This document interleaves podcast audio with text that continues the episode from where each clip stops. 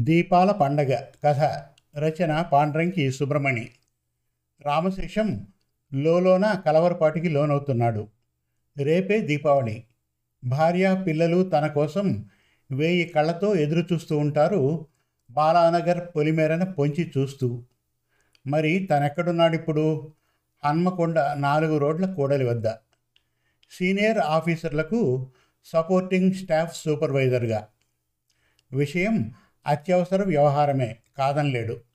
కేంద్ర ప్రభుత్వ కార్మిక శాఖ వారి ఆదేశానుసారం పౌర సంబంధ వ్యవహారాల కార్యాలయాన్ని ప్రారంభించాలి. అదీను ఎక్కడో ఊరికి దూరంగా విసిరి పారేసినట్టున్న ఆకుల్లేని చెట్టులా కాకుండా హన్మకొండ నడి మధ్య నలువైపుల నుండి వచ్చే లబ్ధిదారులకు కార్యాలయ ప్రాంగణం చేరుకోవడానికి అనుకూలంగా అనువుగా ఉండే విధంగా. ఇక అసలు సంగతికి వస్తే ఇక్కడే అండపిండ బ్రహ్మాండం అణిగి ఉంది. ఆ చుట్టుపక్కలెక్కడ కార్యాలయ వ్యవహారాలకు అనుకూలంగా అందివచ్చే కట్టడం ఏది అందుబాటులో కనిపించడం లేదు. హన్మకొండ ప్రధాన బజారు వీధికి కొత్తగా కట్టిన కట్టడం మాత్రం గద్ద ముక్కులా తొంగి చూడనారంభించింది. కానీ దానిని ఆక్రమించుకోవడానికి రెండు భారీ వ్యాపార సంస్థలు తలపడబోయే వస్తాదుల్లా క్యూ కట్టి నిల్చున్నాయి. భారీ ఆఫర్లను ఇవ్వజూపుతూ. ఆంగ్ల పరిభాషలో అంటారే an offer that could not be refused అని అలా. సరిగ్గా అప్పుడే పెద్దల ధర్మసూత్రాన్ని పాటించి తీరాలని రామశేషం ప్రతిపాదించాడు. సామదాన దండ ప్రయోగానికి దిగాలని. రామశేషం చేసిన సూచన ప్రకారం డిపార్ట్మెంట్ సీనియర్ ఆఫీసర్లు నగరంలో చెల్లా చెదురుగా ఉన్న కార్మిక సంఘాల నాయకుల్ని పిలిచి వాళ్ళతో పాటు ప్రముఖ వాణిజ్య సంస్థల ప్రతినిధులను కూడా పిలిచి సమావేశం ఏర్పాటు చేశారు. ఆ లోపల కట్టడం కోసం పోటీ పడుతూ ఉన్న మేజర్ వ్యాపార సంస్థల ఏజెంట్లు కట్టడం రియల్ ఎస్టేట్ ప్రతినిధులకు త్రీ స్టార్ హోటల్లో భారీ లావిష్ పార్టీకి ఏర్పాటు చేశారు. ఎవరు ముందో ఎవరు వెనుకో చెప్పలేని గడ్డు పరిస్థితి.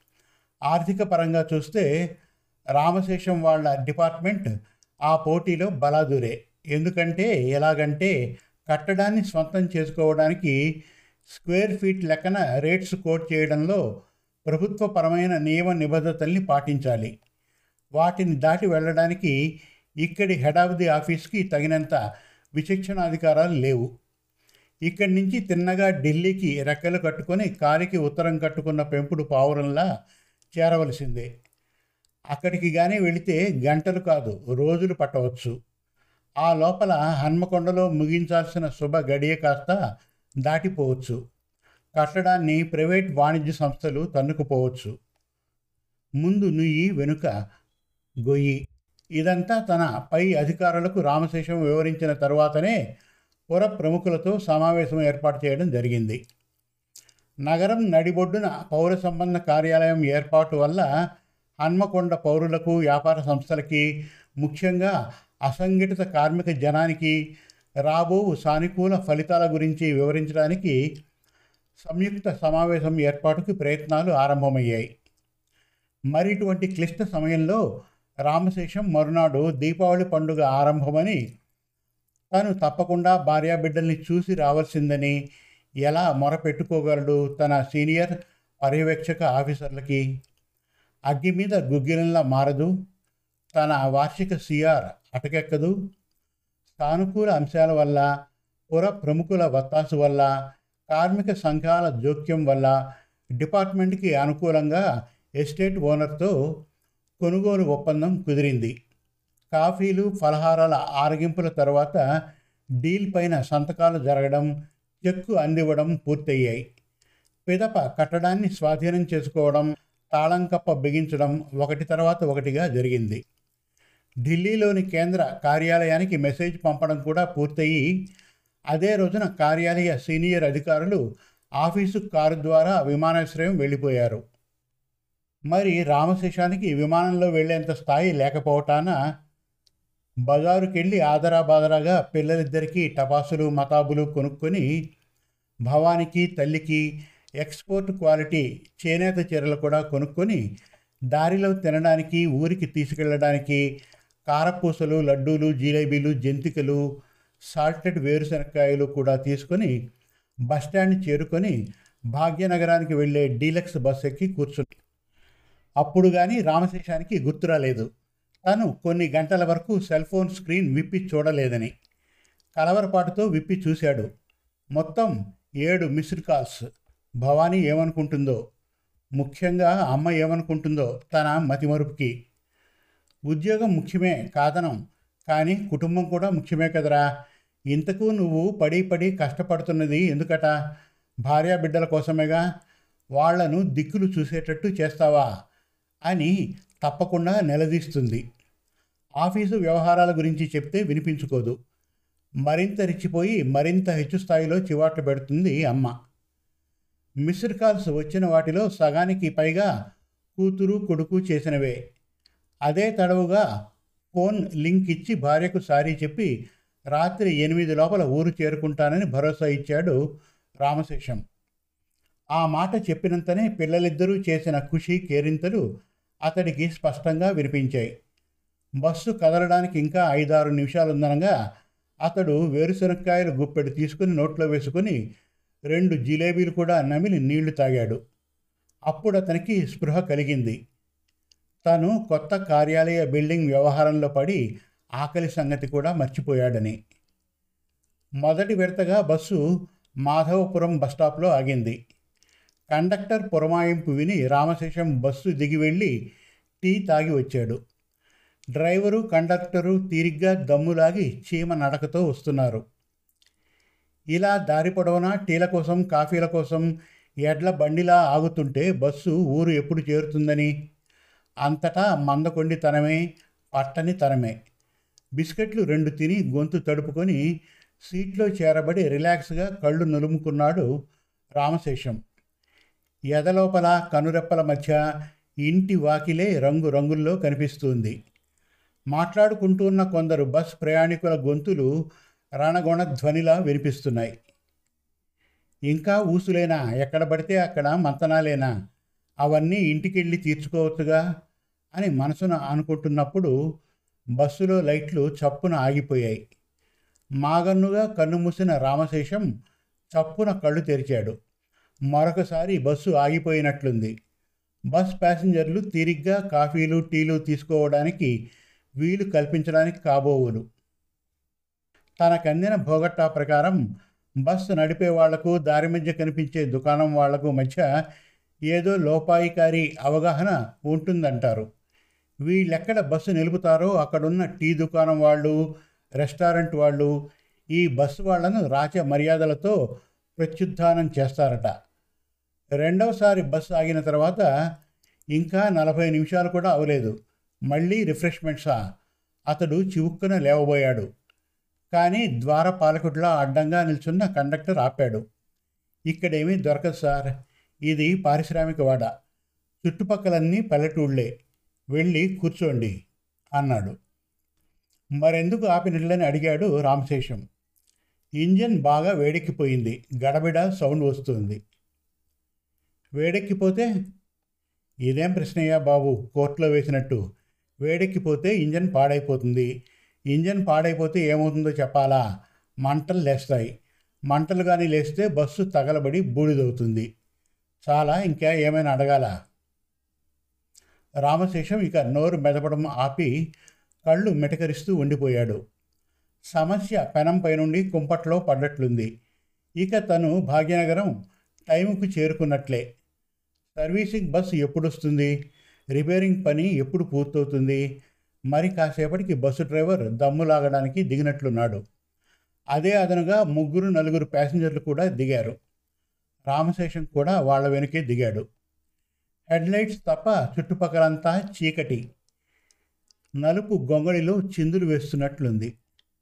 బస్సు లైట్స్ చూసి కావాలు చిన్న చిన్న కుర్రాళ్ళు గౌను తొడుక్కున్న అమ్మాయిలు బస్ చుట్టూ గుమికూడారు వీళ్ళకు ఇదంతా ఓ వింతేమో.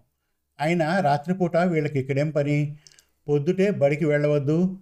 బడి లేకపోతే హోంవర్క్ గట్రా చూసుకోవద్దు. తనకు సమీపంగా వచ్చి నిల్చున్న డ్రైవర్ని అడిగాడు రామశేషం. ఇదేం ఊరు? రాత్రిపూట ఈ పిల్లలకేం పని? అని. చుట్టుపక్కల రెండు మూడు పల్లెటూళ్ళు ఉన్నా నిజానికి ఇది పారిశ్రామిక వాడండి అదిగో అలా తలెత్తి చూడండి. అతను అలా చెప్పగానే రామశేషం తలెత్తి చూశాడు. అతడికి నల్లటి ఆకాశం తప్ప అక్కడక్కడ పూలగుత్తుల్లా వేలాడుతూ ఉన్న నక్షత్రాలు తప్ప మరేమీ కనిపించలేదు. అదే మాట డ్రైవర్కి చెప్పాడు.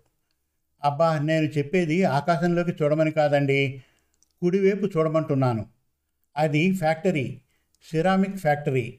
దానికి ఇటువైపున్నదేమో ఫ్యాక్టరీ సిబ్బంది కార్మికులు కుటుంబాలతో ఉండే నివాస స్థలాలు. ఇప్పుడు అక్కడ ఎక్కువ మంది లేరు. కొందరు వేరే ఊళ్ళకి వలసపోయారు.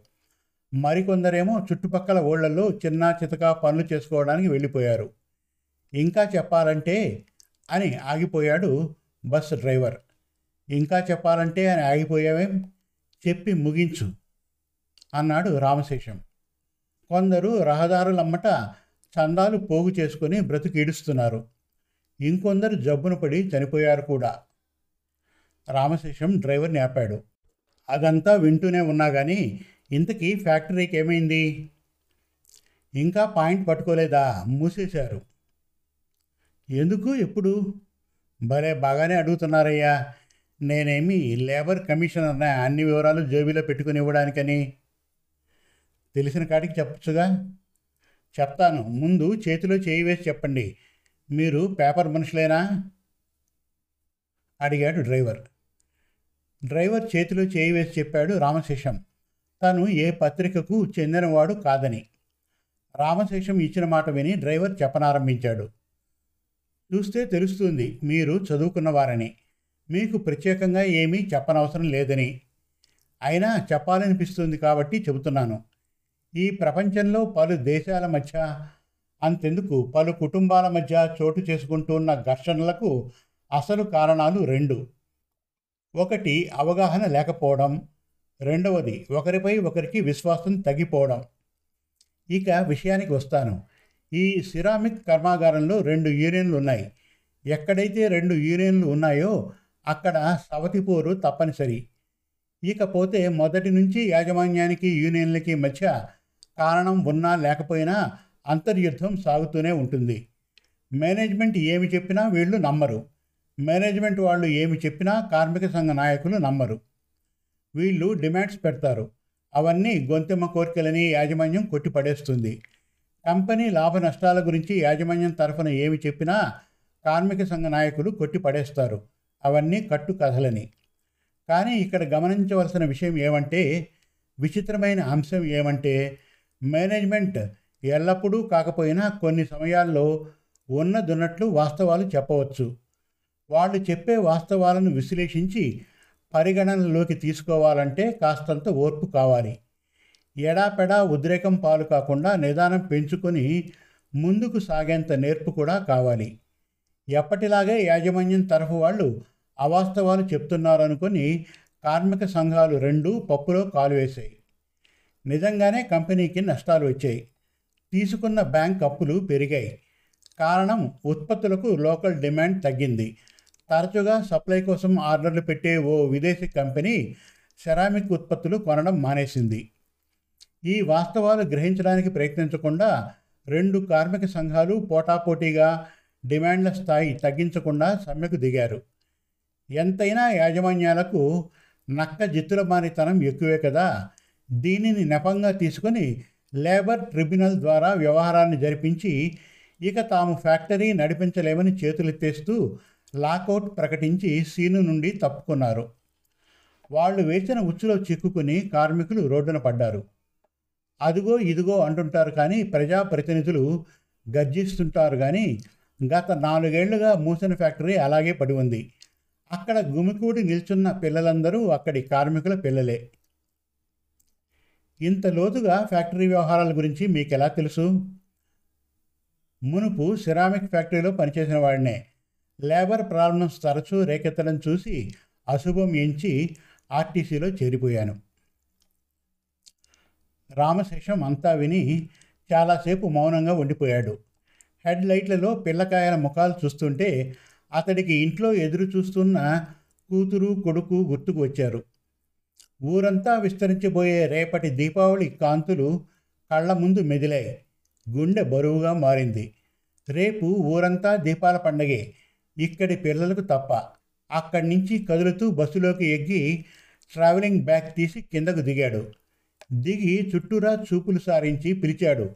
హే పిల్లలు ఇలా రండి అని. నిల్చుని ఆగిపోయిన బస్సును వింతగా చూస్తున్న పిల్లలందరూ జంకుతూ మరింత దూరం జరిగారు. అప్పుడు బస్సు డ్రైవర్ వాళ్ళకు బోధపడే యాసతో దగ్గరకు రమ్మనమని పిలిచాడు. దానితో ధైర్యం తెచ్చుకున్న పిల్లకాయలందరూ దగ్గరకు చేరారు. రామశేషం అక్కడ అలాగే ఉండమని సంజ్ఞ చేస్తూ ట్రావెలింగ్ బ్యాగ్ నుండి కారపూసల ప్యాకెట్లు జంతికల ప్యాకెట్లు స్వీట్ ప్యాకెట్లు ఇంటి కోసం కొనుక్కున్న మతాబుల సంచులు డ్రైవర్కి అందించాడు. అతడు ఫెళ్ళున వెలిగిన ముఖంతో వాటిని వరుసగా నిల్చున్న పిల్లలందరికీ పంచిపెట్టసాగాడు. అప్పుడు పిల్లల గోల విని కండక్టరు క్లీనరు పరుగున వచ్చి తమకు ఒక ప్యాకెట్ ఇవ్వమని అడిగారు. మనెవ్వరికీ లేదోయ్ అన్నీ పిల్లలకే పిల్లల కోసమే. రామశేషం ఆత్మీయంగా తను రెప్పల్ని అరమోర్చాడు అంతటి ఆత్మానందాన్ని అతడెప్పుడూ అనుభవించలేదేమో. ఇక ముందు కూడా అనుభవించలేడేమో. పిల్లలు దైవము ఒకటే అంటూ ఉంటారు. ఎందుకే కదా?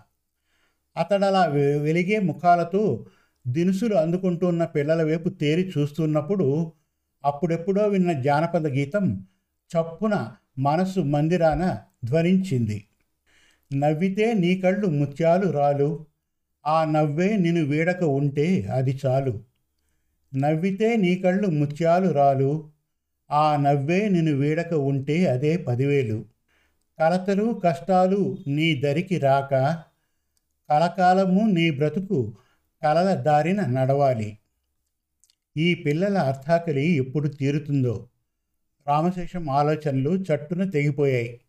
మారుమోగిన బస్సు హారన్ విని బరువెక్కిన గుండెను మోసుకుంటూ బస్సు ఎక్కాడు సమాప్తం.